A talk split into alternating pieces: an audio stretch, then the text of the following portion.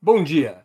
Hoje é 9 de novembro de 2023. Estamos dando início a mais uma edição do programa 20 Minutos. Há um mês, no dia 10 de outubro, o professor Salem Nasser, docente de Direito Internacional na FGV, Fundação Getúlio Vargas de São Paulo, publicou um artigo na Folha de São Paulo intitulado Guerra, Terror e Ultraje Coletivo, no qual defendeu que o jornal deveria tratar Israel da mesma forma que optou por tratar o Hamas, considerando também como terrorista o Estado sionista.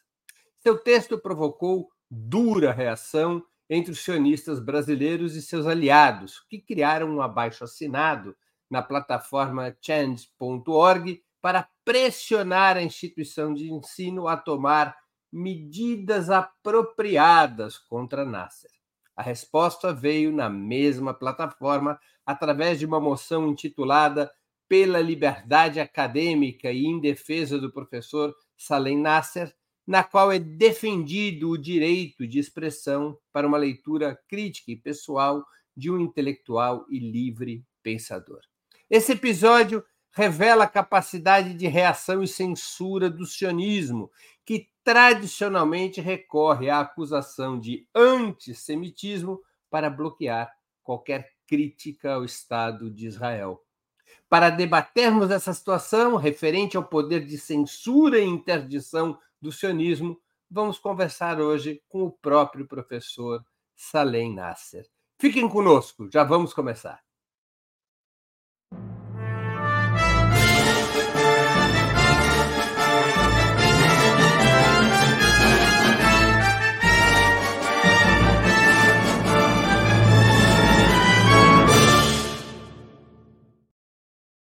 Bom dia, professor. Muito obrigado por aceitar nosso convite. Uma honra ter sua presença no 20 Minutos. Bom dia, a honra é toda minha, Breno. Muito obrigado pelo convite.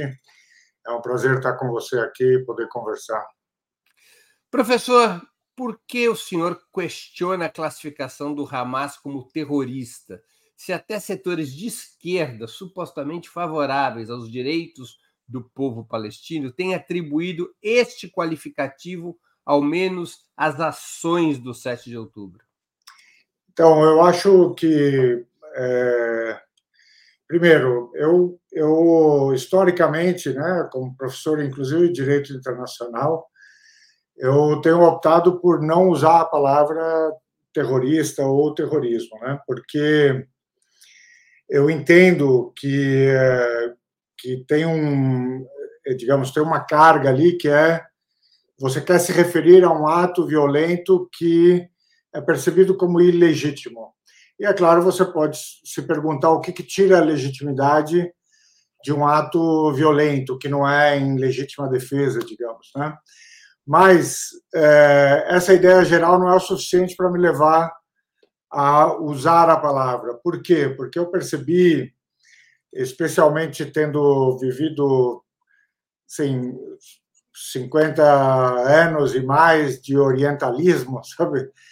Que, é, que a palavra terrorista, muitas vezes usada contra os árabes, contra os muçulmanos, ela servia muito mais à função de você despir a pessoa que você acusa de terrorismo de direitos fundamentais. Então, por exemplo, na guerra contra o terror dos americanos, o que é, bastava você chamar alguém de terrorista para você estar tá autorizado, por exemplo, a torturar essa pessoa, né, a mantê-la presa sem que ela tivesse acesso a advogado ou a um juiz, né? Então eu dizia, o poder retórico da palavra é muito mais forte do que a sua precisão terminológica, sua precisão conceitual. Então, eu sempre disse, eu prefiro não usar, eu prefiro discutir o que, que faria dos atos é, violentos, atos ilegítimos. Né? Agora, quando a Folha decidiu chamar o Hamas de, de grupo terrorista, né, eu disse, olha, eu estava dizendo para eles serem, digamos, consistentes com o seu próprio manual de redação, que é não porque eu fosse chamar de terrorista, mas porque eles diziam que chamariam de terroristas quem é, usasse violência contra não combatentes. Então, eu disse: se vocês vão usar isso para o Hamas, deveriam usar também para Israel, porque Israel usa de violência contra não combatentes com o objetivo de causar terror. Agora, a outra parte da sua pergunta, Breno, é, é, talvez até mais importante do que essa primeira, que é por que, que gente da esquerda, eh, sabe, decidiu usar o mesmo termo, pelo menos para eh, se referir aos atos do dia 7, né? Eu não acho que as pessoas façam isso porque elas tenham certeza sobre o conceito de terrorismo ou de ato de terror. Eu acho que elas fazem isso para responder a uma pressão, sabe? É, porque, na verdade, faz parte do, do aparato de censura, sabe? Ah, você quer criticar Israel, você quer escrever criticando a Folha, é, mas sabe, tem que condenar primeiro os atos do dia 7, tem que fazer isso se referindo a eles como necessariamente atos de terror, sabe? É, então não é porque as pessoas estão mais bem orientadas ou mais ilustradas sobre o sentido da palavra, é mais para aplacar as pressões, né? De que é, agora eu acho que você pode considerar que o que aconteceu no dia 7, por exemplo, é terrível. Você pode usar as palavras que você quiser para descrever aquilo, desde que você saiba o que aconteceu no dia 7. Se você não sabe, você não tem como descrever, né? E é, eu acho que muita gente, até hoje, está condenando os atos do dia 7 sem saber o que aconteceu no dia 7. Né? Professor, à luz do direito internacional e da experiência histórica, um povo colonizado e suas organizações podem recorrer à insurgência e à luta armada contra um Estado colonial? Sim, é, sim eu, é, eu acho que isso é um, é um bom é um bom diagnóstico do que diz o direito internacional, só fazendo aqui a, a reserva necessária de que eu, mesmo quando faço análise sobre direito internacional, eu falo é, em meu nome, né? Não falo em nome da GV, obviamente, que não acho que não tenho uma opinião sobre isso. Mas sim, se você está sob ocupação, sob um cerco criminoso como é o cerco contra Gaza, né? Se você está vivendo um, um estado de apartheid, você tem o direito de se insurgir, inclusive violentamente, contra isso. Né?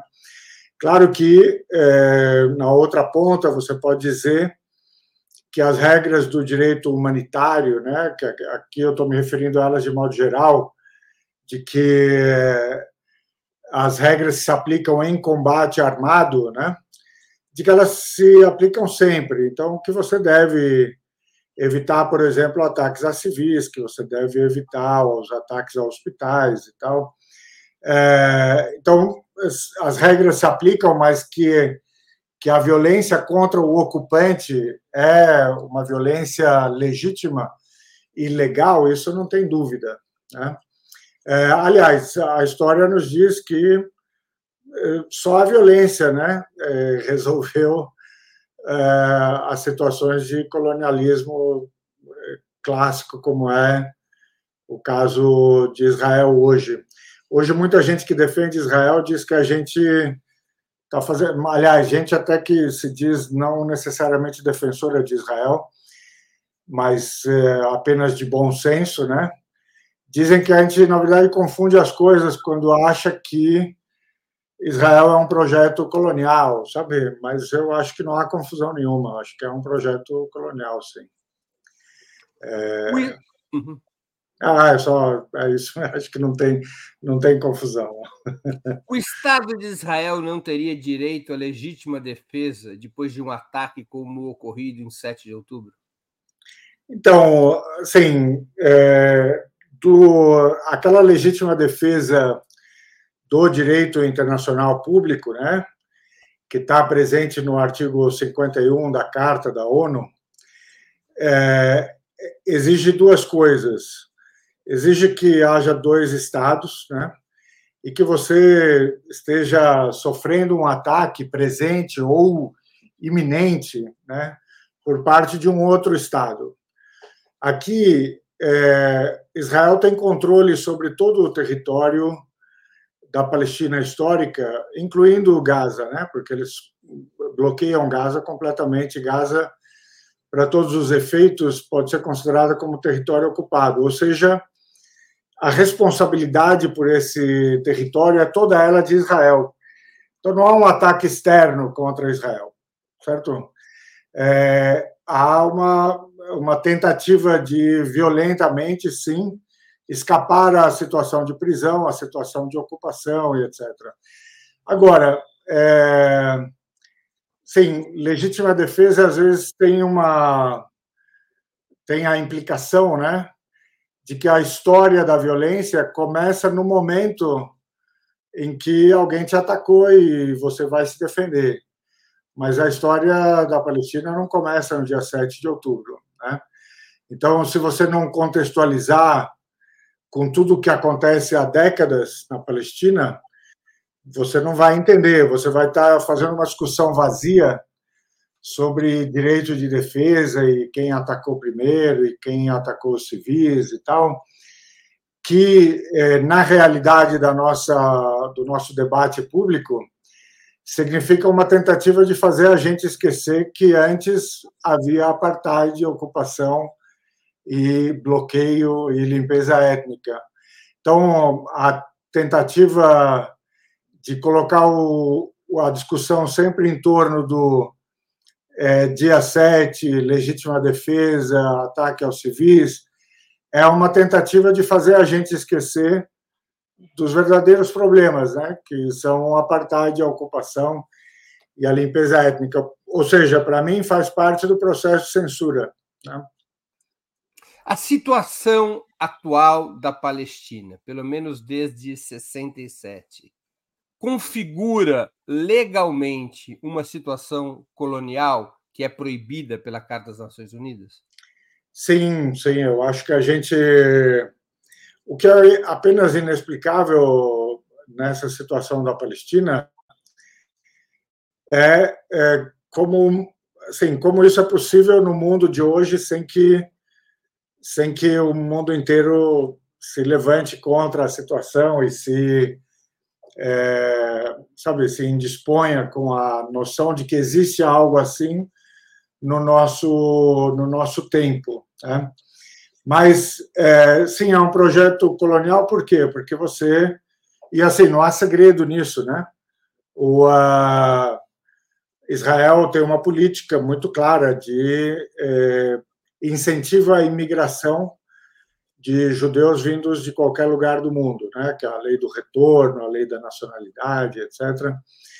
É, ela tem leis que é, claramente é, e práticas, leis e práticas que claramente é, trabalham para a expulsão dos palestinos da terra é, palestina histórica. Né? É, tem a política de assentamentos, que está na última lei nacional deles, de 2018, em que é uma política de Estado das mais importantes. Ou seja, é realmente para você ir conquistando o território e assentando é, esses territórios e expulsando a população local. Uma, um dado muito interessante, a gente assim, tem tanto dado disponível, mas a gente praticamente não olha para eles. Mas tem um escritório dos assuntos humanitários da ONU, que tem um escritório na Palestina, então é, tem o braço específico para os territórios palestinos ocupados, e ele faz uma conta que de cada 100 licenças para construção na Cisjordânia, ou seja, no lugar que deveria ser o Estado da Palestina pela solução de dois Estados. Né? De cada 100 autorizações para construção, uma é para palestino, 99 são, são para judeus, colonos. Né? Então, é claramente uma política de colonização por assentamento. Né? E é, com o seu, a sua imagem no espelho, que é a expulsão gradual dos palestinos, não tem dúvida. Professor, como é que o senhor classificaria, novamente nos termos do direito internacional, os ataques de Israel contra os palestinos na faixa de Gaza? Seria correto afirmar que se trata de genocídio? Então, é, uma coisa é certa: a, a cada instante, Israel, na verdade, tecnicamente falando, né, um Estado ele é, viola normas do direito humanitário, tá? que são as convenções de Genebra, de Haia, costumes internacionais e tal. Quando, o, uh, quando você fala de um crime, eh, tecnicamente falando, você está falando do indivíduo que comete o crime. Então, hoje, o governo israelense, cada governante israelense, cada militar israelense, a cada instante estão realizando crimes de guerra, não há dúvida sabe? Há também o crime contra a humanidade. Por quê? Porque o crime contra a humanidade é aquele que se dá no contexto de uma violência generalizada contra um grupo, contra um grupo étnico, racial. Agora, o crime de genocídio, que é o mais eh, grave, digamos, entre esses, é você comete essas mesmas práticas que Israel está fazendo hoje, né? Com o fim de destruir parcial ou totalmente o grupo. E hoje, hoje, pelo que está acontecendo em Gaza, eu acho que não há exagero em dizer que o que Israel está fazendo com a população de Gaza é uma tentativa de destruir em parte o grupo. É, só não é destruir ao todo, ainda que muita gente em Israel esteja falando explicitamente na destruição total né, dos palestinos de Gaza, é, a intenção de Israel parece ser mais a de destruição de uma boa parte do grupo, especialmente matando crianças, né, é, porque você está colocando em risco o futuro do grupo, né, é, mas o resto eles querem expulsar. Né. Mas expulsar então, não é exagero em dizer que há genocídio, não. Professor, mas expulsar para onde? Então, a ideia israelense é expulsar para o Sinai, né, para a Península do Sinai, para que os para que os egípcios né, fiquem, digamos, entre aspas, com o problema, né? E uh, ofereceram até vantagens econômicas para o Egito para ele aceitar algo assim, né? E a outra a outra parte da população palestina, que é a da Cisjordânia, no ideal israelense, eles seriam enviados para a Jordânia. É, então, é muito comum você ouvir os políticos israelenses dizendo que os palestinos já têm um Estado, né, que é a Jordânia, eles não precisam da Cisjordânia. Então, a, a ideia seria que grande Israel é, conteria também Gaza e conteria a Cisjordânia sem palestinos ou com o mínimo possível de palestinos. É, assim, para ninguém achar que a gente está exagerando, é só olhar o Netanyahu na última Assembleia Geral da ONU. Ele mostrou um mapa para o mundo inteiro do que ele chamou de Novo Oriente Médio, e nesse mapa tinha a grande Israel, mas não tinha a Palestina. Então, não é que não é que eles, é, sabe, estão. Não é que a gente está imaginando algo que eles não confessem, entendeu? Está tá confessado e está explícito.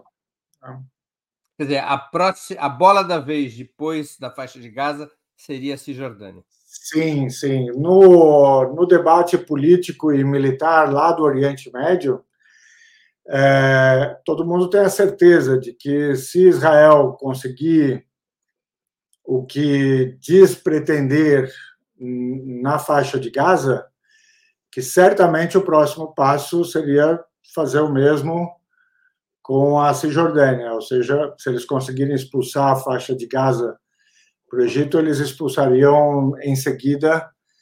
É por isso que, que o Egito e a Jordânia, apesar de serem, serem totalmente dependentes né, no seu processo decisório dos Estados Unidos, né, eles não podem decidir nada fora do que os Estados Unidos é, mandam, né, digamos, mas mesmo assim eles estão muito preocupados. Né?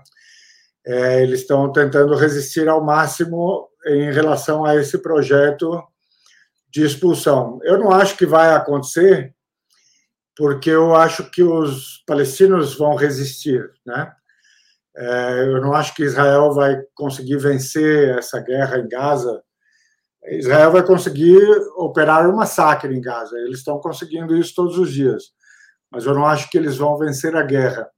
Mas, de todo modo, está todo mundo muito preocupado com esse projeto que haveria de expulsão, né?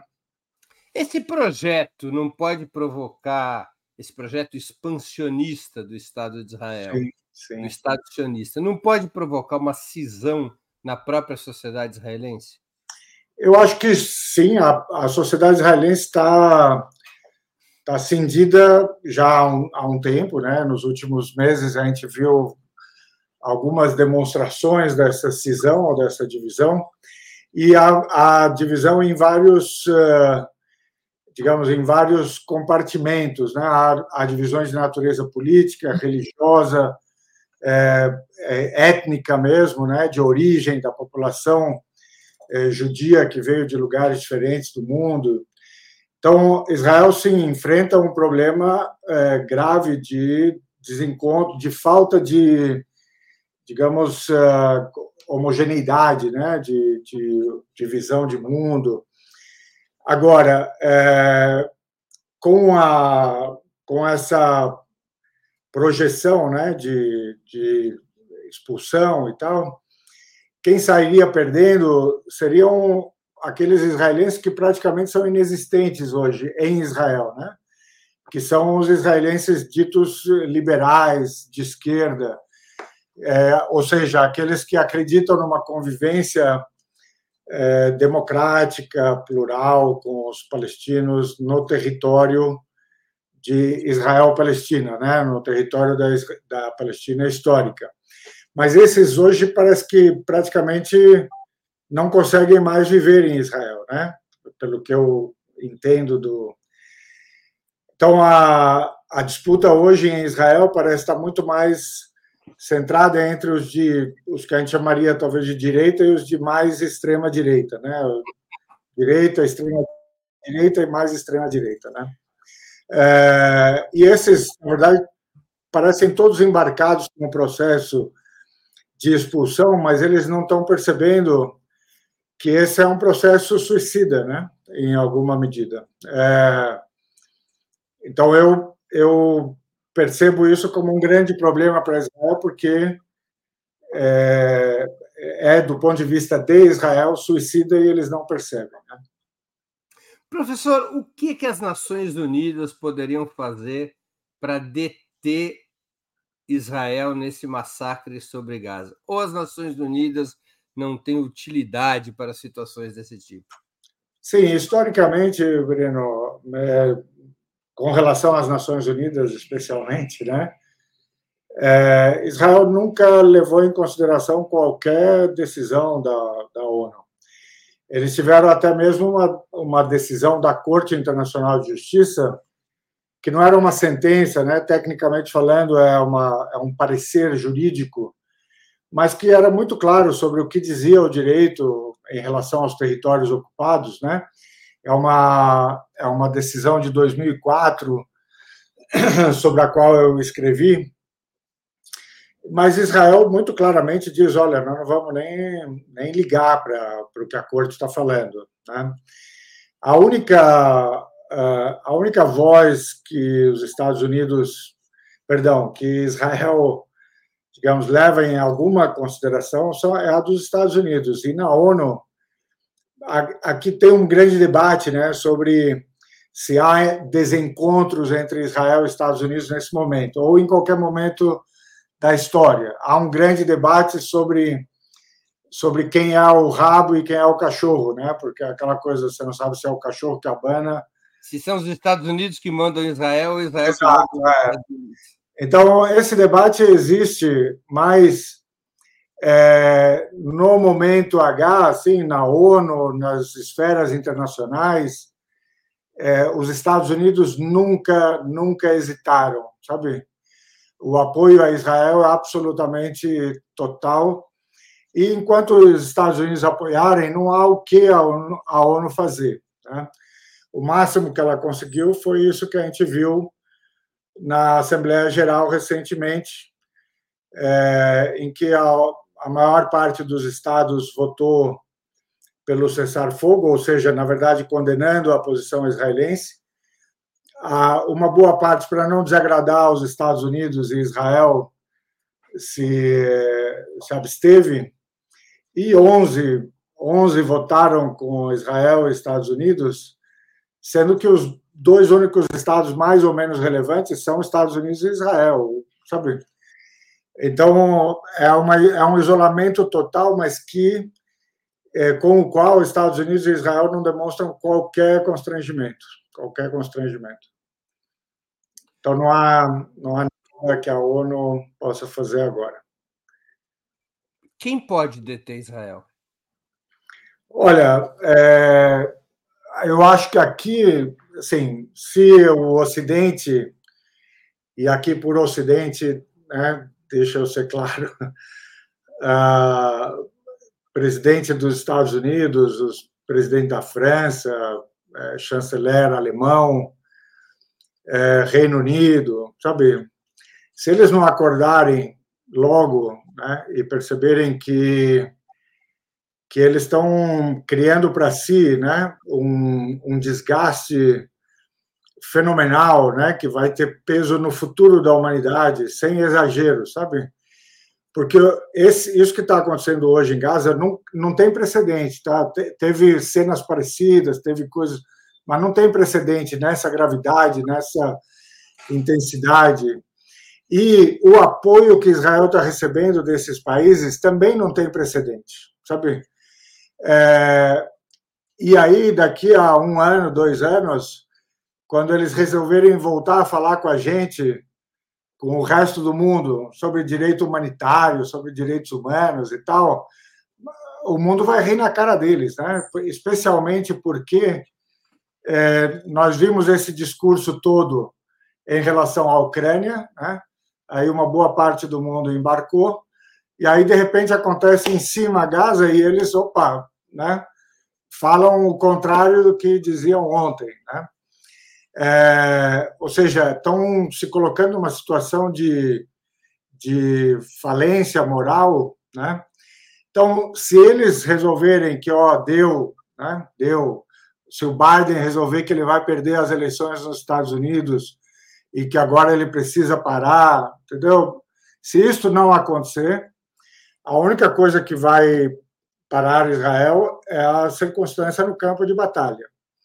E aí a gente pode falar em mais detalhes sobre isso, né? O que, que é o que, Seria que é o envolvimento de outros atores militares. Não só, acho que o Hamas sozinho se em Gaza, né? É, assim, salvo mudanças do, né, do terreno que a gente não cada momento é um momento diferente. Mas hoje o Hamas tem uma coisa que o pressiona demais, né? que é a, as perdas da população civil, as crianças, as mulheres, o, o sofrimento da, do, dos hospitais, etc. Então, isso é uma grande pressão sobre o Hamas. É, mas, militarmente, ele parece estar tá tranquilo e ele está apostando numa, numa vitória relativa, né, que é não deixar o exército israelense entrar em Gaza por terra e obter alguma vitória, certo?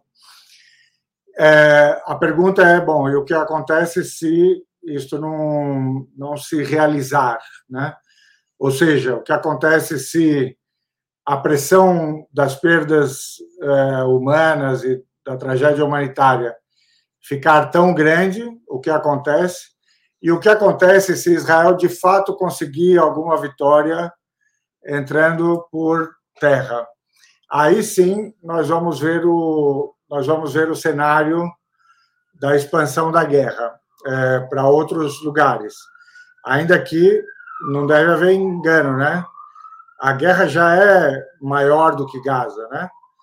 É, a fronteira entre o Líbano e Israel, agora, antes de falar com você, estava totalmente, totalmente explosiva, né? O, o Hezbollah atacando instalações militares, Israel atacando, já morreram 60 guerrilheiros do Hezbollah, já morreram provavelmente um número parecido de soldados israelenses nesse, nessas trocas entre o Líbano Israel.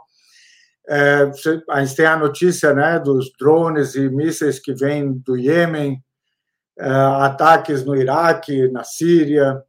Então, ela já tem um aspecto regional, mas está tudo sob controle, né? Está tudo, tudo exatamente calculado na régua, né?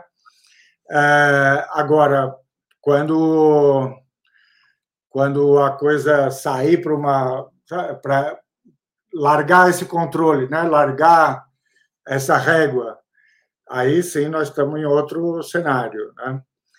É... O senhor acredita que o Hezbollah possa entrar em uma estratégia de guerra total contra Israel? Olha, eu acho assim, ele pode, ele não quer, ele não quer agora, ele não acha que é o momento. Mas o último, o último é, discurso né, do Nasrallah, que é o secretário-geral do Hezbollah, que ele deu na última sexta-feira. E os discursos do Nasrallah são absolutamente, digamos, é, incontornáveis para você entender a situação, não é essa situação, mas todo o Oriente Médio. Né? E ele deixou muito claro, assim, é claro que as pessoas ficaram um pouco decepcionadas com o discurso dele, porque todo mundo estava esperando algo bombástico, algo que né, mudasse o cenário. Ou seja, quem gosta e quem não gosta ficou decepcionado, né? Mas é, o que ele disse, se você sabe ler, né, o, o discurso dele, é que assim esta guerra não pode terminar com uma derrota de Gaza. Ela tem que terminar com uma vitória de Gaza. Ela vai ter que terminar com uma vitória da resistência. Ela vai ter que terminar com uma vitória do Hamas, certo?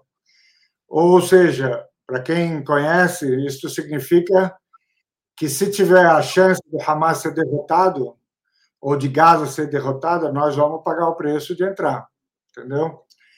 É, então tem uma chance, mas eles não querem, eles não acreditam que vai ser necessário.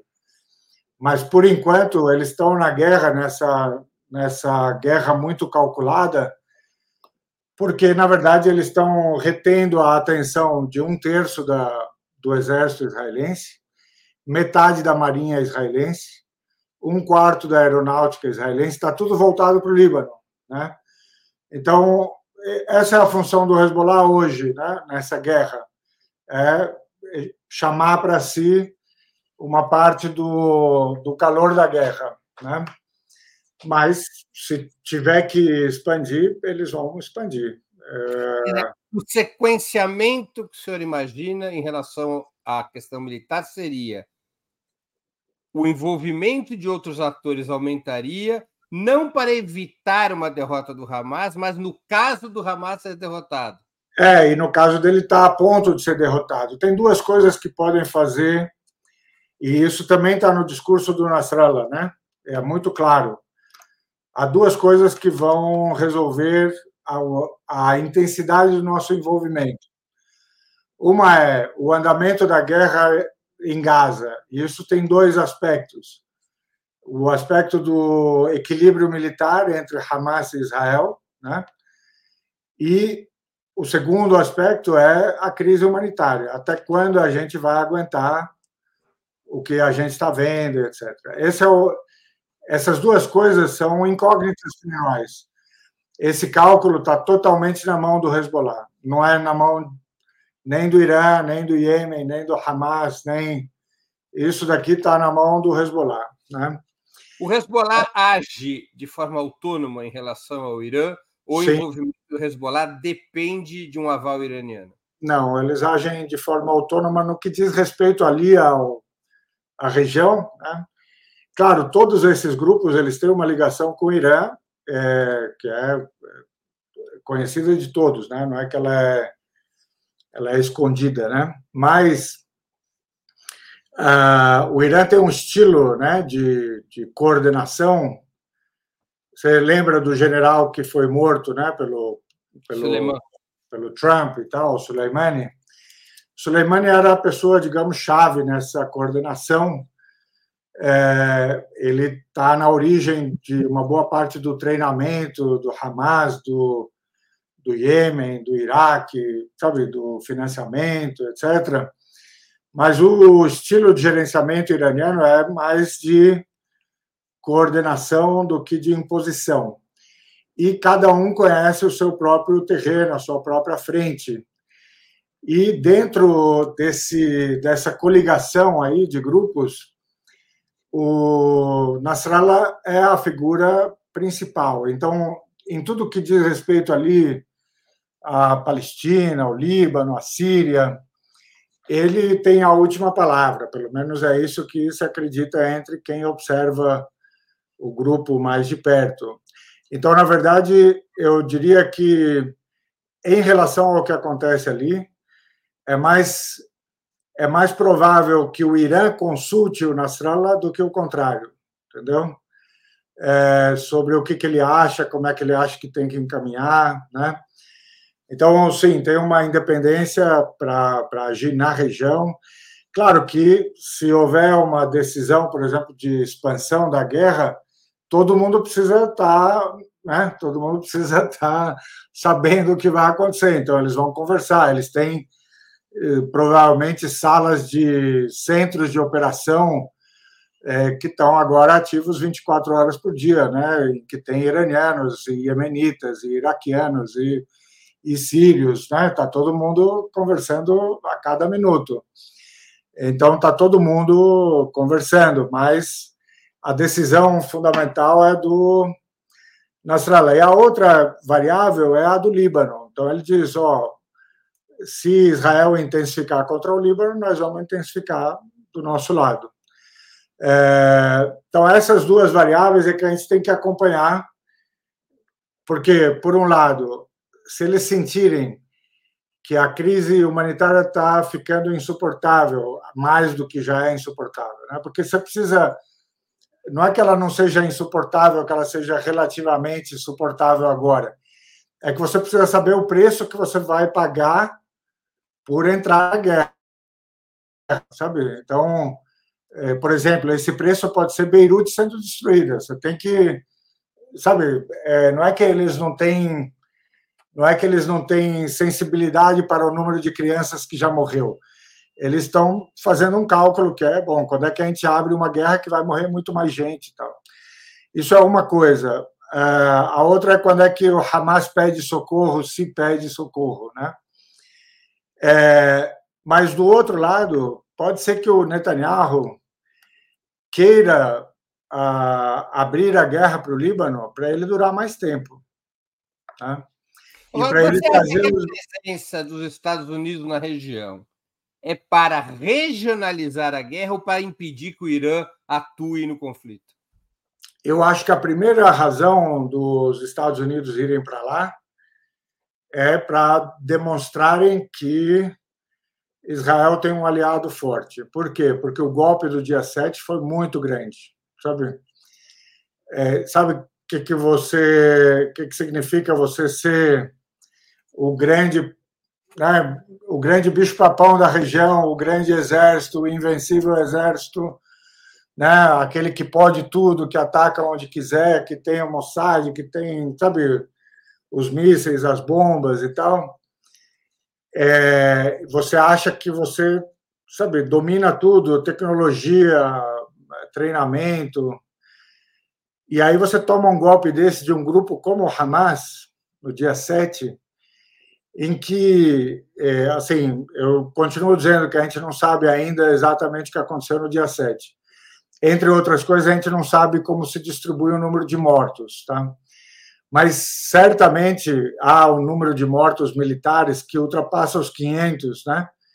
Porque esses são 500 nomes que Israel já, é, digamos, é, é, revelou, né? e que eles dizem que são militares. Então, um grupo de mil guerrilheiros do Hamas atacaram 15 instalações militares, mataram pelo menos 500 soldados, levaram de volta mais 100 soldados, né? É, gravaram as cenas em que eles tiram o soldado do tanque e arrastam o soldado pelo chão e tal. Isso ficou muito, muito feio para uma potência militar como Israel. Então, todo mundo sentiu essa fragilidade, todo mundo na região sentiu a fragilidade, e os Estados Unidos sentiram a fragilidade. Então, os Estados Unidos vieram com tudo para dizer: olha, estamos aqui. Né? Em seguida, é, a resposta israelense, durante muitos dias e até agora, para muita gente, era a resposta de alguém que estava perdido, sabe? Que tinha tomado um golpe, ficou baqueado e não sabia como responder. E os Estados Unidos estavam dizendo para eles como que eles precisavam responder. Né? Hoje, eh, lá na região, se fala que generais americanos estão dando as cartas, que comandos americanos estão participando das operações, né? de que os americanos estão lá para controlar a, a resultante dessa guerra, sabe? Eles não, não acho que eles estão lá para deter o Irã, no sentido de que o Irã está ali pronto para entrar na guerra. O Irã não quer entrar na guerra, ele não acha que é o momento, assim como o Hezbollah. Então, não é para isso que eles vieram para dizer: olha, estamos aqui, sabe? É, não, vocês não vão digamos, destruir o meu, meu aliado, meu, meu, meu agente. O Irã pode se envolver diretamente no conflito? Só se for atacado. Para mim, só se ele for atacado, entendeu? E assim, você tem várias coisas que podem acontecer antes do cenário, digamos, eh, cataclísmico em que o Irã se envolveria, sabe? É, a ordem em que isso pode acontecer é uma questão aberta para debate. Mas a primeira coisa, sei lá, não na ordem, tá? Mas uma das coisas que pode acontecer é a Cisjordânia, a Cisjordânia se revoltar e Israel. Há indícios de que isso começa a acontecer. Sim, já está acontecendo porque estão morrendo, estão é, mesmo é, eles são muito controlados, né? mesmo sem a liderança do Fatah. O Fatah continua neutralizado. Mas o Fatah está, assim, pelo que eu ouço, o Fatah está tá em brasa, né? Porque o Fatah é o braço militar da, da e eles eh, gostariam, acho que, de estar participando da guerra, sabe? É, mas eles, por enquanto, estão segurando a Cisjordânia, né? A, a população. Então, uma coisa que pode explodir é a Cisjordânia. É, uma outra coisa que pode explodir é a população palestina dos territórios israelenses, ou seja, do que o pessoal chama de Palestina 48, ou seja, os cidadãos israelenses árabes. Tá? O que, o é, chama dos cidadãos árabes israelenses. Exato, exato. E a outra coisa, o envolvimento do Iraque, que já está acontecendo, mas direto, né? que tem uma, um grupo né, que foi treinado pelo Irã e que foi o que derrotou, na verdade, o Estado Islâmico, chama é, Mobilização Popular. Tem uns 400 mil, sabe, guerreiros e tal. O pessoal do Iêmen, né, se envolver mais, que também tem assim uma, uma disposição que é incrível. E o Hezbollah, o mais sério, o mais sério desses envolvimentos, né? aquele que, que realmente pode fazer a coisa explodir é o Hezbollah, porque ele é o mais poderoso de todos esses grupos, é o que tem um poder de dissuasão maior em relação a Israel, é o que tem um poder de destruição mútua maior. Né? É, o Irã, só se a guerra tiver realmente saído do controle, alguém for lá e atacar o Irã, mas eu acho que eles não têm a menor intenção de, de entrar nisso. Esse grupo todo, Breno, é, sim, eles não acham que esta é a guerra definitiva contra Israel. Tá? Eles acham que essa é uma das guerras. Então, ninguém está correndo para entrar nessa guerra, entendeu? É, mas, a guerra, tá... guerra, pode correr e envolver. Exato, exato, exato. É isso mesmo. Está todo mundo pronto para. Professor, qual o papel que o senhor considera que a Rússia acabará ou poderá ter nesse processo? Então, a Rússia, assim, é, diretamente, muito, muito pouco, né? É, mas tem uma, tem uma frestinha ali, né? Que é, é a Rússia está presente na Síria e, e os americanos estão na Síria e há um acordo de cavalheiros sobre né, um não se meter com o outro. É, os israelenses têm feito ataques constantes na Síria é, contra forças que eles dizem que são do Hezbollah, ou do Irã, ou da Síria e tal. Só que eles fazem isso a partir de um espaço aéreo que não é o da Síria, porque a Rússia disse para eles não usarem o espaço aéreo da Síria, mas de resto eles deixam operar. Ontem houve um ataque americano contra sírios, né? Então parece que matou nove militares sírios. Então há uma possibilidade de algum choque ali na Síria, né? Eh, a Rússia tem uma boa vontade com Israel que é muito clara, assim, na, historicamente, né? Tem uma, uma boa vontade com a política israelense e tal. E isso foi um pouco manchado pela guerra na Ucrânia. A Israel foi forçado a, a se posicionar, né? É, pelos Estados Unidos e tal. É, e é, os russos não gostaram muito, sabe, dessa dessa posição israelense. Então, pode ser que eles estejam mais dispostos a deixar Israel sofrer, né? É, sim, mas nada. Os discursos do Putin têm sido muito duros contra Israel. Sim, sim, sim. Então, é uma, uma, uma devolvida, né? Assim. Claro. Professor, deixa eu aqui voltar para o Brasil. No seu artigo para a Folha de São Paulo, o senhor cobre isonomia de tratamento entre o Hamas, classificado como terrorista, e o Estado de Israel. Qual é o seu balanço atual, um mês depois, sobre a forma como o atual cenário na Palestina está sendo abordado pela imprensa brasileira? Então, assim, é, eu vou eu vou arriscar o diagnóstico fazendo uma fazendo um disclaimer, né? Que é basicamente eu eu já não acompanho tanto a imprensa porque, sabe, você tem um tempo limitado para fazer as coisas na vida. E, e eu acho, o meu diagnóstico é o seguinte, é, de modo geral, eu acho que eu não estou errado. É, a imprensa está cobrindo uma ficção, eles não estão cobrindo a guerra, sabe? Sim, eles estão eles estão contando uma história para gente que alguém contou para eles, né? E e é isso, eles não estão se relacionando com a verdade do que está acontecendo. Né? É, eles podem pegar um aspecto da verdade aqui, outro ali, sabe, um fato isolado, mas eles colocam esse fato a serviço de uma história ficcional, sabe, que, que representa para você algo que não está acontecendo na verdade, está acontecendo outra coisa. Né?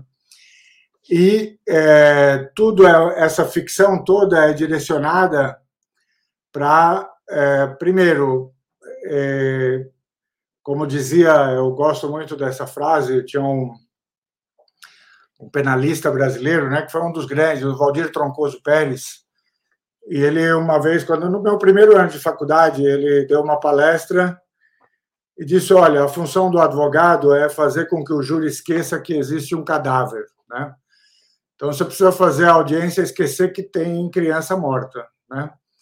Então, você, toda a história, toda a história é para dizer que, ó, sabe, assim, vamos esquecer as crianças, tá? Vamos esquecer as mulheres, vamos esquecer os civis, vamos...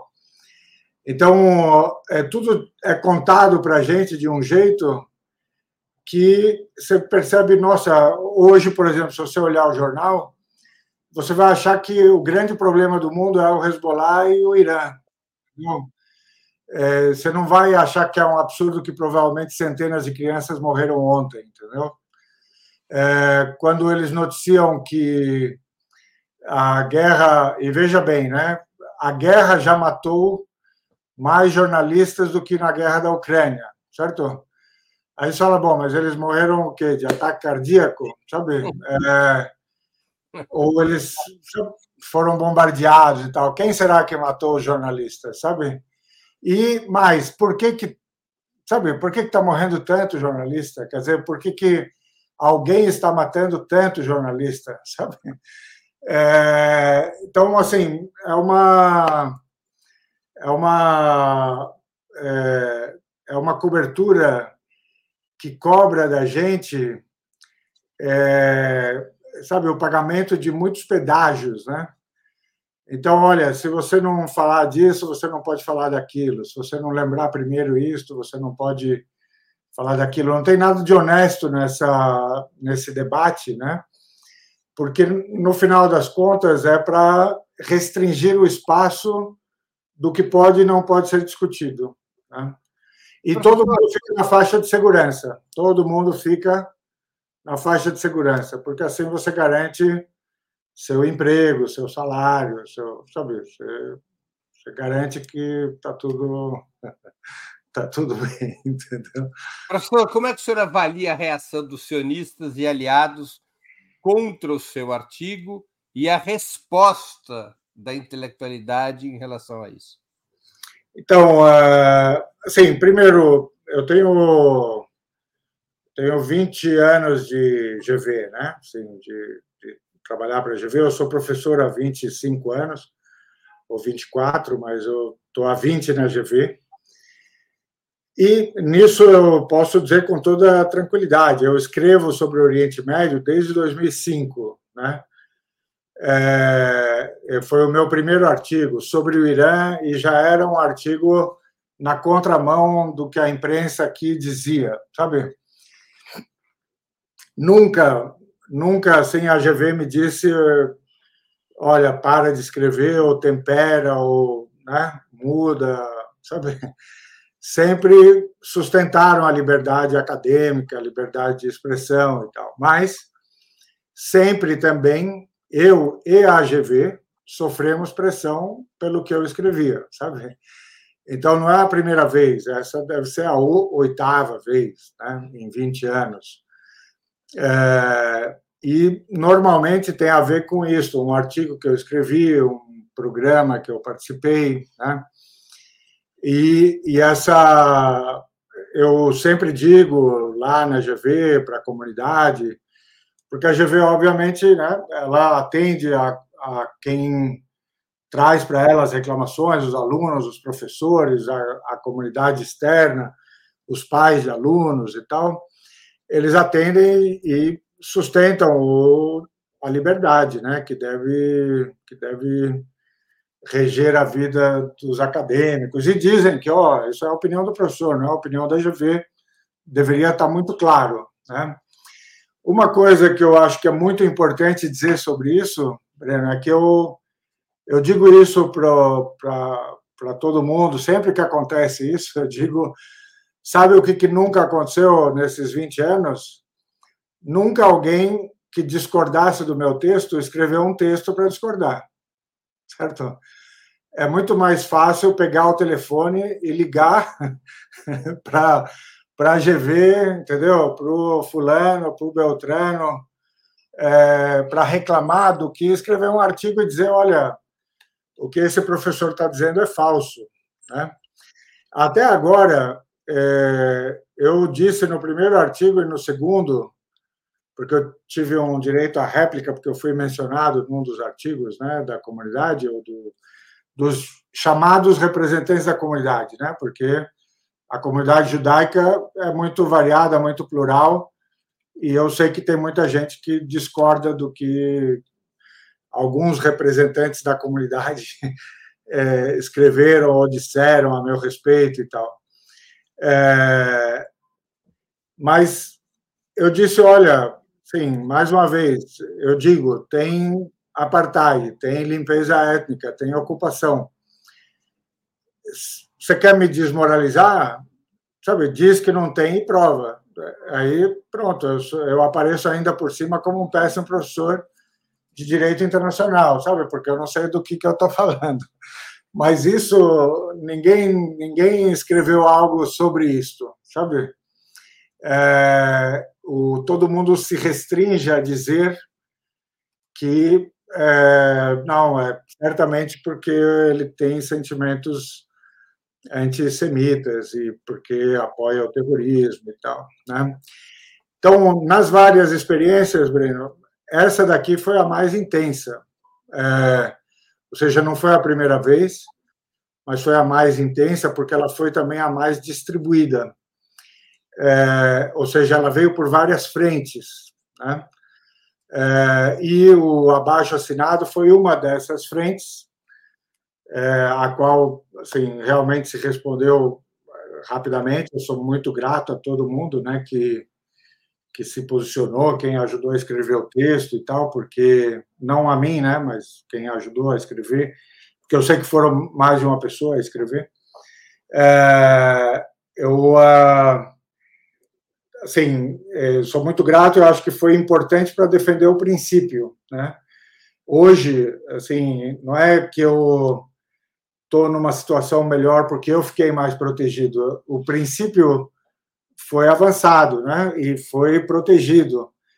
E eu acho que é isso, isso é o mais importante. A gente precisa acreditar nisso. Mas, ah, sim, há uma política é, por parte, eu acho, de algumas instituições, que não é realmente de lutar contra o antissemitismo, sabe? Mas é de lutar contra o antisionismo a partir da, né, da bandeira do, da luta contra o antissemitismo. É o contrário, sabe? Não é, não é que você defende os sionistas para defender os judeus, né? Você você faz da, da acusação de antissemitismo uma bandeira para você blindar uh, o sionismo e Israel, né? Sim. Antes de continuarmos, eu queria pedir a vocês que contribuam financeiramente com Opera Mundi. Há seis formas de fazê-lo. A primeira é assinatura solidária em nosso site, operamundi.com.br apoio. A segunda, se tornando membro pagante de nosso canal no YouTube, basta clicar em Seja Membro e escolher um valor no nosso cardápio de opções. A terceira é contribuindo agora mesmo com Super Chat. A quarta, nos enviando um super sticker. A quinta, através da ferramenta Valeu, valeu demais quando estiverem assistindo aos nossos programas gravados. A sexta é através do Pix.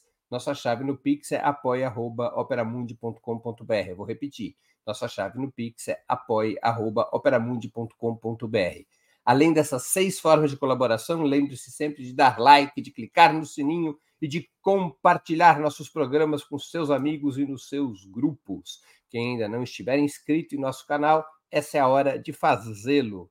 Quero aqui lembrar que nós estamos passando por um período de dificuldades no Opera Mundi, porque é, frequentemente estamos sendo desmonetizados pela plataforma em função da cobertura que buscamos fazer, crítica, independente, em relação à situação na Palestina. Portanto, nós precisamos mais do que nunca do apoio financeiro de nossos leitores e espectadores para enfrentarmos esse período. Não importa o valor com o qual possa e deseja contribuir, ele será sempre muito bem-vindo e será essencial para nossa manutenção e desenvolvimento. Portanto, eu peço a vocês, contribuam super sticker, super chat, Pix, assinatura solidária. Valeu, valeu demais. Não importa qual das seis formas, ela será certamente muito relevante e útil para nós. E eu desde já agradeço. Professor, nós temos uma série de perguntas que eu vou ler aqui, que foram de espectadores que contribuíram com super chat. O senhor depois fique à vontade para respondê-las. O Juvencio Cavalcante Braga. Oi, Breno, viu o artigo do Pedro Dori? Israel não tem como ganhar? Breno, seu canal, a melhor escola da internet do Brasil. Parabéns. Não foi propriamente uma pergunta, mas eu agradeço eh, ao Juvencio, que contribuiu com o Superchat. Agradeço duas vezes pelo elogio e pela contribuição. Vegan Johnny, parabéns, professor. Eh, Professor Nasser, Breno, o boicote é uma ação viável para desmontar o regime de apartheid? Novamente, Vegan Johnny, jurisdição universal para crimes de guerra seria uma forma material de pressionar Israel e Estados Unidos nesse caso?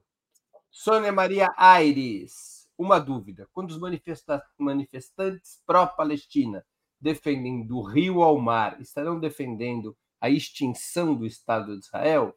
Luzia Mercedes Gomes, PF, fale sobre a presença do Mossad aqui no Brasil. É, Luzia, eu já vou perguntar sobre isso no, no, restinho de conversa ainda com o professor. Eu vou perguntar sobre isso, fique tranquila. Valmir Gongora, que contribuiu com 50 reais. Obrigado, Valmir. A postura do governo brasileiro decepciona.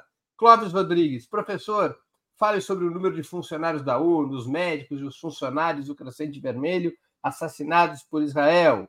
Lourdes Machado, difícil argumentar com ignorantes, nos chamam de esquerdistas terroristas, fazem questão de permanecer na ignorância, pastores e mídia vendem uma mentira diária. Israel mata, e essa verdade quer não só a Palestina, mas o Líbano. Foi aqui um desabafo da Lourdes, contribuiu com o Superchat, agradeço a Lourdes. Maria Helena, que é membro do canal e também contribuiu com o Superchat. Obrigada, Breno e professor Salem, por serem as melhores fontes de informação sobre a história do povo palestino e seu sofrimento e aniquilamento. Obrigado, Maria. E Cris Flores, que contribuiu com uma moeda que eu não sei qual é, SEC, S-E-K, 129 SEC. Não sei se isso é pouco ou é muito, mas eu agradeço.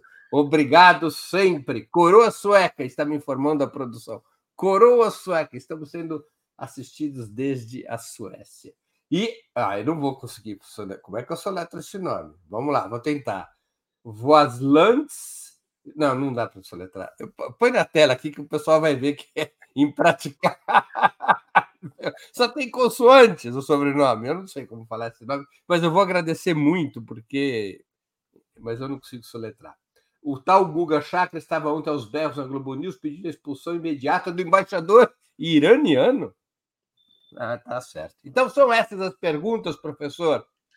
Se o senhor quiser responder alguma delas. Sim, eu acho, assim, obrigado. São muitas, eu vou tentar ser breve para não, não alongar muito. Eu não sei nem quanto tempo a gente tem, Breno, mas, bom, BDS, né, o, o bloqueio, sem sanções e tal, acho que é um caminho, acho que é um caminho importante.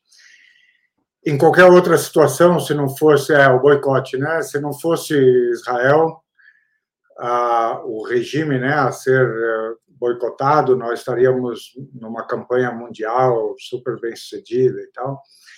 É, eu tive um tempo de dúvidas né, sobre a efetividade disso em relação a Israel, mas pessoas que já estudaram o boicote à África do Sul e estudam o, assim, o avanço do BDS eles dizem que a história do BDS é uma história que avança mais rápido do que avançou a ideia de boicote contra a África do Sul. Portanto, é uma, sim, é um caminho super viável, ainda que, mais uma vez, né, nos caminhos da censura, na Europa, em estados americanos, é criminalizado você é, suportar o BDS, né? Você sustentar a ideia de um BDS foi transformada em crime, né?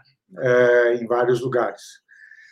Jurisdição universal, eu, é, assim, pessoalmente, é, eu sou meio cético, né, em relação à jurisdição universal. Ela foi foi festejada quando ela é, pareceu que ia funcionar contra o Pinochet, né? E deram um jeito dela não funcionar porque o Pinochet era um grande aliado do Reino Unido e o Reino Unido não podia atraí-lo assim e tal. Quando é que a ideia começou a entrar em desuso?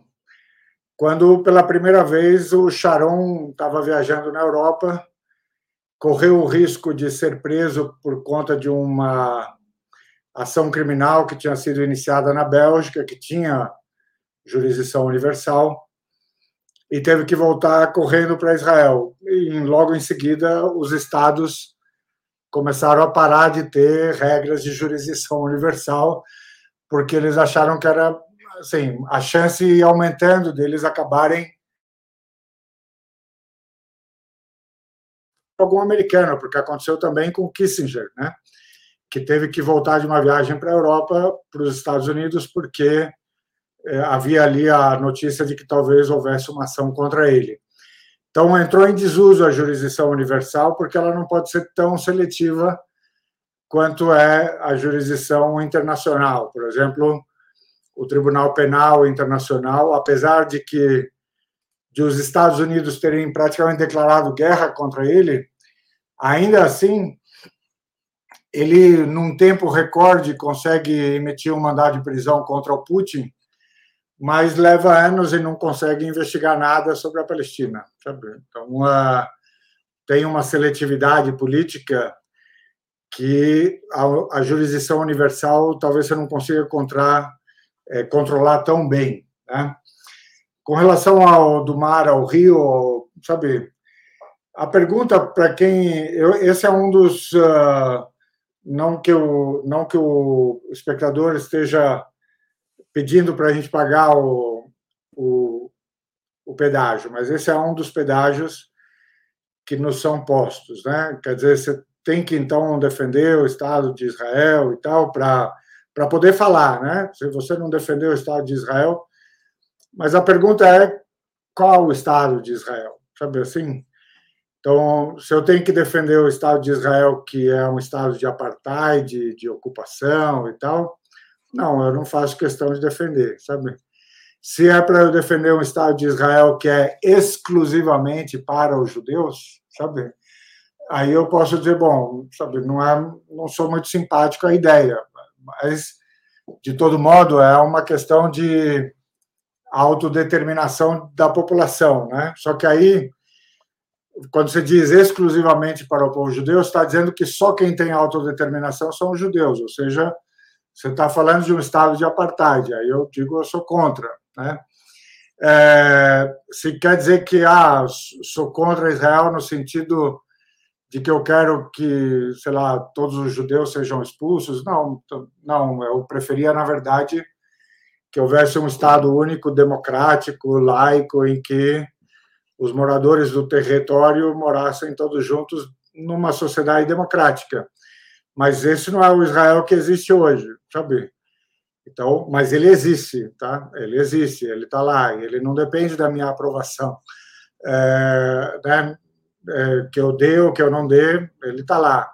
Então, o nosso problema é, é como acabar com o apartheid, não é como defender o Estado de Israel, sabe? Uhum. É, mas, para mim, tomar o Rio é isso, é um, um, território para aquela população, eu diria, ó, livre do apartheid, livre da segregação, livre da ocupação, etc. É, Diga, diga. Não, pensei que você tinha terminado. Não, não, é que eu ia falar, mas você falou que ia falar do Brasil, né? É. é tinha alguém que perguntou sobre as vítimas da, da ONU, e de fato há muitos, eu sei que há alguns dias morreram várias pessoas que trabalham para a organização de, de combate à fome, né? na verdade, de alimentação. Acho que eram nove que morreram de uma vez. Eu não tenho o um número exato, mas tem muita gente morrendo. E eu uma vez estive na, na Palestina e falei com o pessoal da Cruz Vermelha, da UNRWA, da ONU, da, do Escritório de Assuntos é, Humanitários, e ali ninguém tem dúvida, viu? Ninguém tem dúvida. Sabe assim? É, nem a inglesa da UNRWA, nem a suíça do, da Cruz Vermelha e tal, ninguém tem dúvida de qual é o problema, sabe? É, o problema é a ocupação, o problema é o apartheid, ninguém ali tem qualquer ilusão sobre, sobre isso. A posição do Brasil, acho que o Breno vai perguntar, eu, eu direciono a, a resposta Tá bem. E aí depois, se a gente quiser entrar na polêmica, a gente fala do Guga Chakra.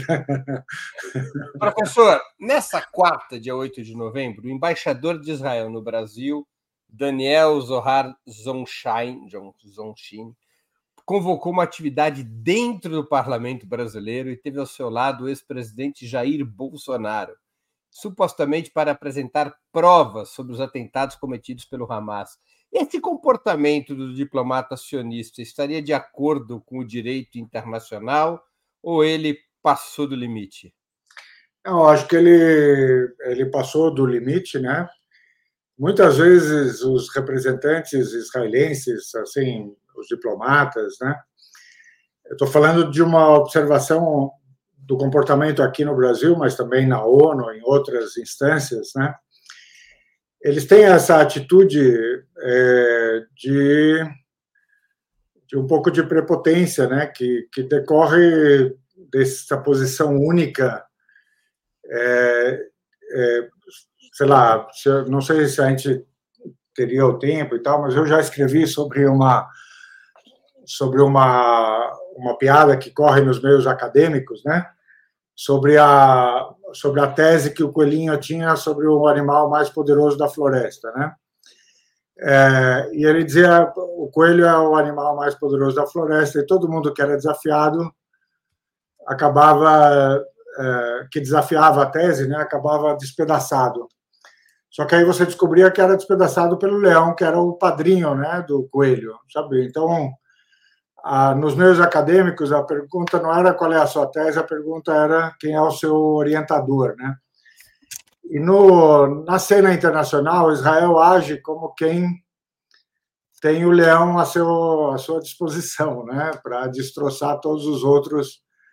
E por isso é, eles têm uma postura um pouco arrogante, muitas vezes, por conta do desse apoio americano, né? Em disputado nos vários governos, por exemplo, aqui no Brasil, sabe? É, aqui no Brasil, uma parte dessa, dessa prepotência, digamos, né, decorre da pressão que instituições que representam, né, sei lá, o sionismo, Israel, né, no Brasil, têm a capacidade de fazer sobre o governo. Então, a, nenhum outro embaixador que não tivesse o apoio de, de instituições muito poderosas né, no Brasil é, faria isso com o governo brasileiro. É, aqui o que protege é que tem instituições muito fortes que depois vão poder segurar a reação do governo, então, sabe, é, colocar pressão sobre o governo isso também não é nenhum segredo, eu acho, assim, não tem... Depois, o nosso Congresso, depois do período né, bolsonarista, é, ele hoje tem uma representação de, né, de gente da... de gente, na verdade, de uma posição sionista, francamente sionista, né, que tem a ver com alguns deles com igrejas evangélicas ou com movimentos evangélicos, né? É, outros, eu acho que por outras razões, mas durante o governo Bolsonaro, a influência do embaixador israelense era muito era muito intensa, né, no governo no governo brasileiro, mesmo na transição, quando o Bolsonaro foi eleito, né?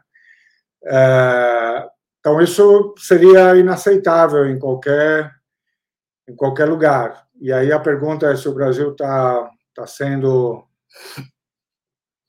está sendo leniente, né? É, eu diria, eu diria que sim. Eu entendo que as circunstâncias políticas, né, colocam muita pressão sobre o Lula, sobre o governo, é, mas eu acho que seria o caso de de responder talvez um pouco mais fortemente. Você vê essa esse tema que apareceu ontem, né, do da, da célula terrorista que está sendo investigada, né?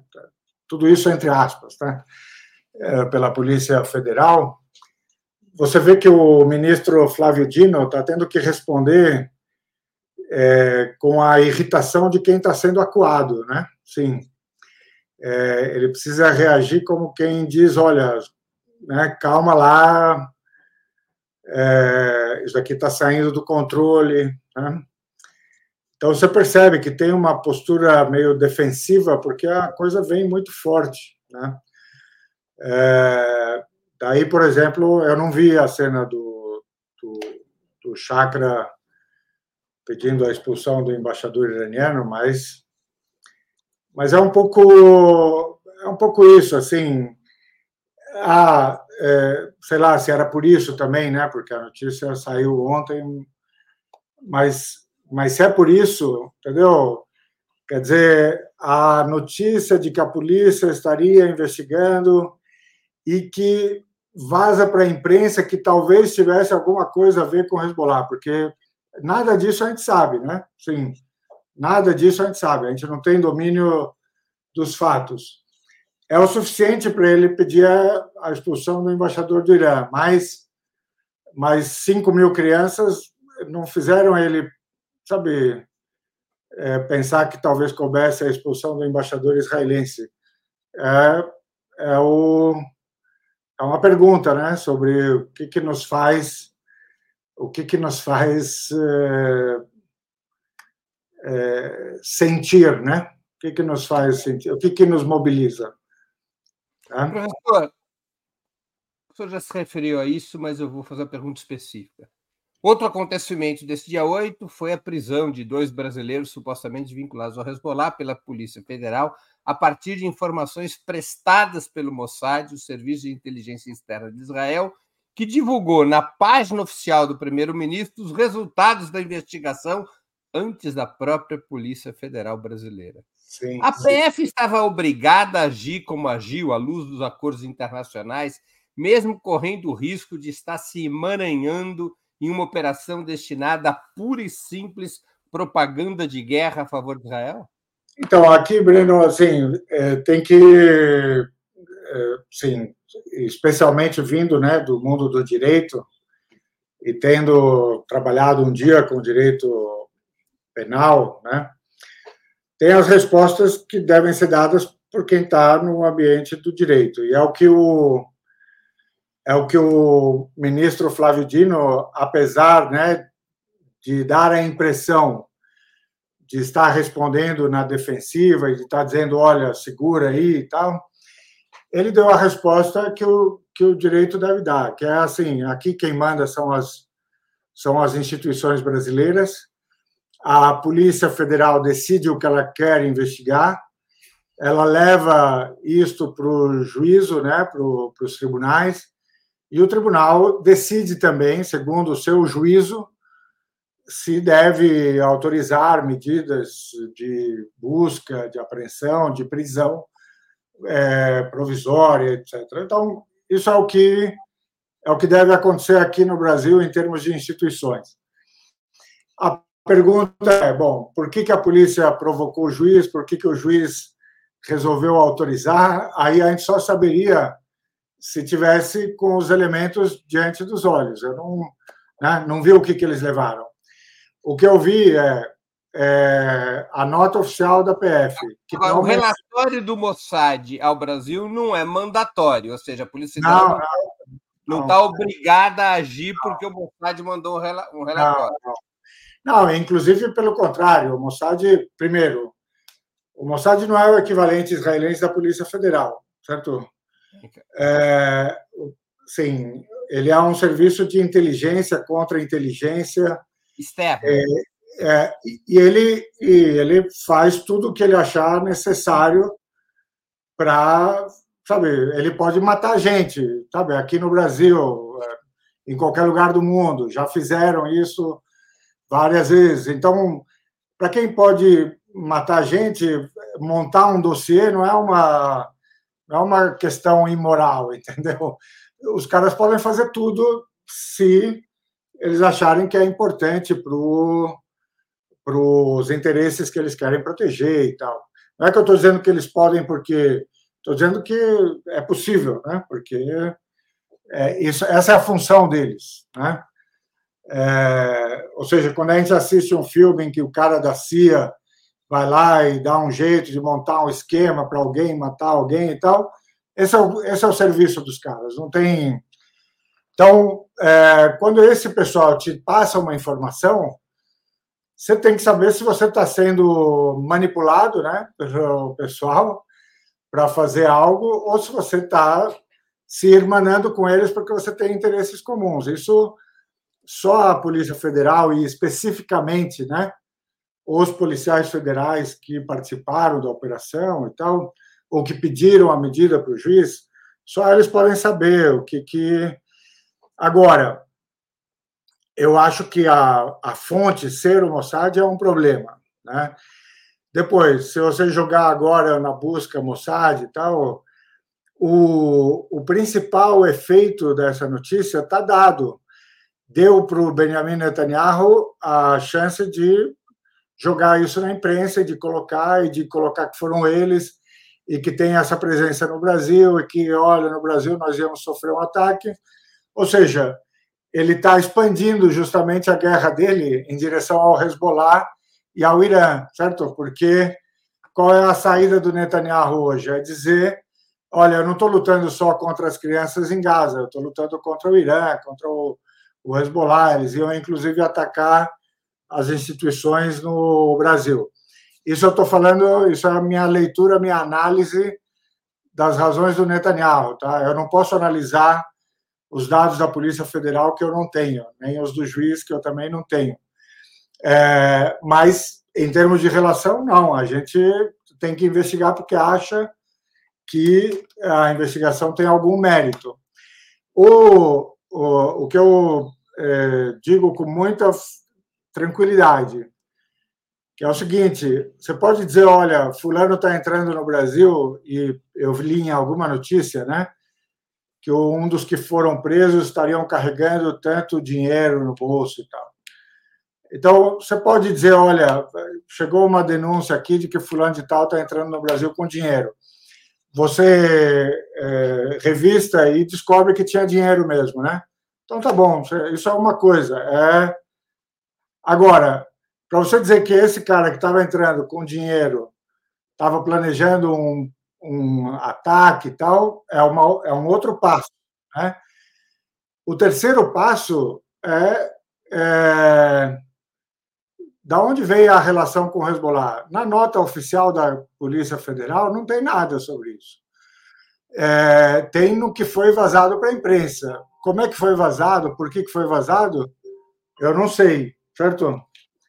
É, é, mas o que, que pro Mossad significa relação com Hezbollah? Pro Mossad é simples, qualquer muçulmano xiita é ligado com Hezbollah. Qualquer pessoa que tenha passagem pelo, pela tríplice fronteira aqui no Brasil, Paraguai e tal, é, é, tem relação com Hezbollah, sabe? É, qualquer pessoa que mencione o nome Hezbollah deve ter relação com Hezbollah, certo? Então, para eles, a construção dessa relação é, é muito tranquila, porque eles jogam assim. Aí a Polícia Federal acreditou, não acreditou, sabe o que significa ou não sabe o que significa, eu não sei né? Uhum. Mas eu posso dizer assim, análise, porque eu não conheço os fatos, certo? Mas eu apostaria todas as fichas em que não há nenhuma substância nessa acusação. Que é uma, que é uma operação de propaganda de guerra. Assim, pode até ser que os caras, sei lá, olhando para os fatos, né, vai saber.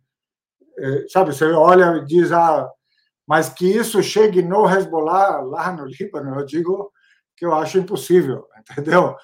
É, os caras, sabe, estão a ponto de entrar numa guerra regional completa, de destruição mútua, sabe? Aí os caras vão estar preocupados com, com sinagoga no Brasil, sabe? É, agora, sim, que alguém tem essa ideia maluca e tal, eu não sei, tem que olhar para os dados. Tem que Professor, ser... com, com os reféns brasileiros retidos em Gaza por Israel, a operação coordenada pelo Mossad junto à Polícia Federal e a possível, a visível intervenção do embaixador israelense na política interna brasileira, quais medidas o governo Lula poderia adotar frente a essas situações? Além do mais, claro, também frente ao massacre de Israel sobre os palestinos na faixa de Gaza? Então, eu acho que o, o Brasil precisa decidir, sabe? Assim, eu uh, já já tive muitas uh, trocas né, com o Ministério em tempos do, dos primeiros governos, né, os governos do Lula e depois uh, o, primeiro governo da, da, presidente Dilma e tal. E eu escrevi num dos artigos que foi foi para o, o Ministério, publicado pelo Ministério, sabe? Em que eu dizia que o Brasil precisava decidir ou por ausência ou por presença no Oriente Médio, sabe? Assim, tinha que decidir. E que se ele decidisse por presença, ele precisava é, melhorar seu jogo, ele precisava sofisticar seu conhecimento sobre o Oriente Médio, ele precisava, sabe, aprofundar ali a, a percepção dos jogos e tal. Então, o Brasil acho que tem uma, uma boa vontade, ele é, desde 2010, pelo menos, com a tentativa do acordo com o Irã, né, de, de de se envolver, de fazer coisas na região. Só que nós temos uma coisa que é um pouco da nossa natureza, parece, ou, sei lá, uma opção, eu não sei, que é uma coisa de apaziguamento, né, de equilíbrio, de não, não, não balançar muito o barco, sabe? E nisso o Brasil tem um problema. Alguém mencionou BRICS aí, de passagem, eu não sei qual era. Mas nós temos um problema que outros países do BRICS é, não, não têm, sabe? Que é o seguinte: nós sustentamos. É, pode ser um problema para o bem, tá? Mas nós sustentamos a linguagem do direito internacional, nós, o Brasil e a gente é realmente fiel a isto, sabe? A gente, a gente realmente acredita nisto. É muito diferente da postura da Rússia, da China, da Índia, que são realistas. Então, eles, quando eles param agora e dizem, ó, vamos agir em relação à Palestina, Israel, deste jeito, porque aqui estão os nossos interesses, né? Aqui a gente está vendo esse equilíbrio, a gente não está preocupado, sabe, necessariamente com a justiça da coisa, nós estamos olhando para o nosso interesse. O Brasil não tem esse espaço porque ele sempre sustentou um discurso diferente. Então, o Brasil, é, o Brasil precisa escolher o lado da história, entendeu? Em que ele vai estar. E nesse momento, estar ali balançando no equilíbrio, sabe? É estar do lado errado da história, porque você está abandonando a vítima. Né? É, então, acho que está na hora, sim, do Brasil é, se posicionar diferentemente né? é, com relação a. A gente está muito satisfeito com a ideia de que nós somos pela ideia oficial dos dois estados e tal, mas isso não basta, sabe? Você precisa dizer não ao apartheid, você precisa dizer não ao massacre, sabe? Você precisa é, você precisa ser consistente com a sua própria posição histórica, né? Então acho que está precisando está precisando de mais. Professor, nós estamos chegando ao final da nossa conversa. Eu queria fazer duas perguntas que eu sempre faço aos nossos convidados e convidadas antes das despedidas. A primeira, qual livro gostaria de sugerir aos nossos espectadores? E a segunda, qual filme ou série poderia indicar a quem nos acompanha? Tudo bem, muito obrigado por essa pergunta. Sim, a, a Maria Helena, eu já aproveito e digo que não. Tá? Pergunta da Maria Helena, pessoal, só para antes da pergunta da Maria Helena, que contribuiu com o Superchat, é membro do canal, foi é, o Hezbollah... o Hezbollah exportaria pessoas treinadas em países da América Latina para realizarem atos terroristas? Sim, minha, tudo que eu sei sobre o Hezbollah diz não, sabe? Sim, então... Uh... É. Agora, sobre o livro, e eu escolhi, na verdade, mais do que um livro, Breno, eu escolhi dois capítulos de um livro. Tá? É, o livro, bom, muita gente diz que segundo Freud, né, seria o melhor romance jamais escrito. Então, é, o Irmãos Karamazov, né?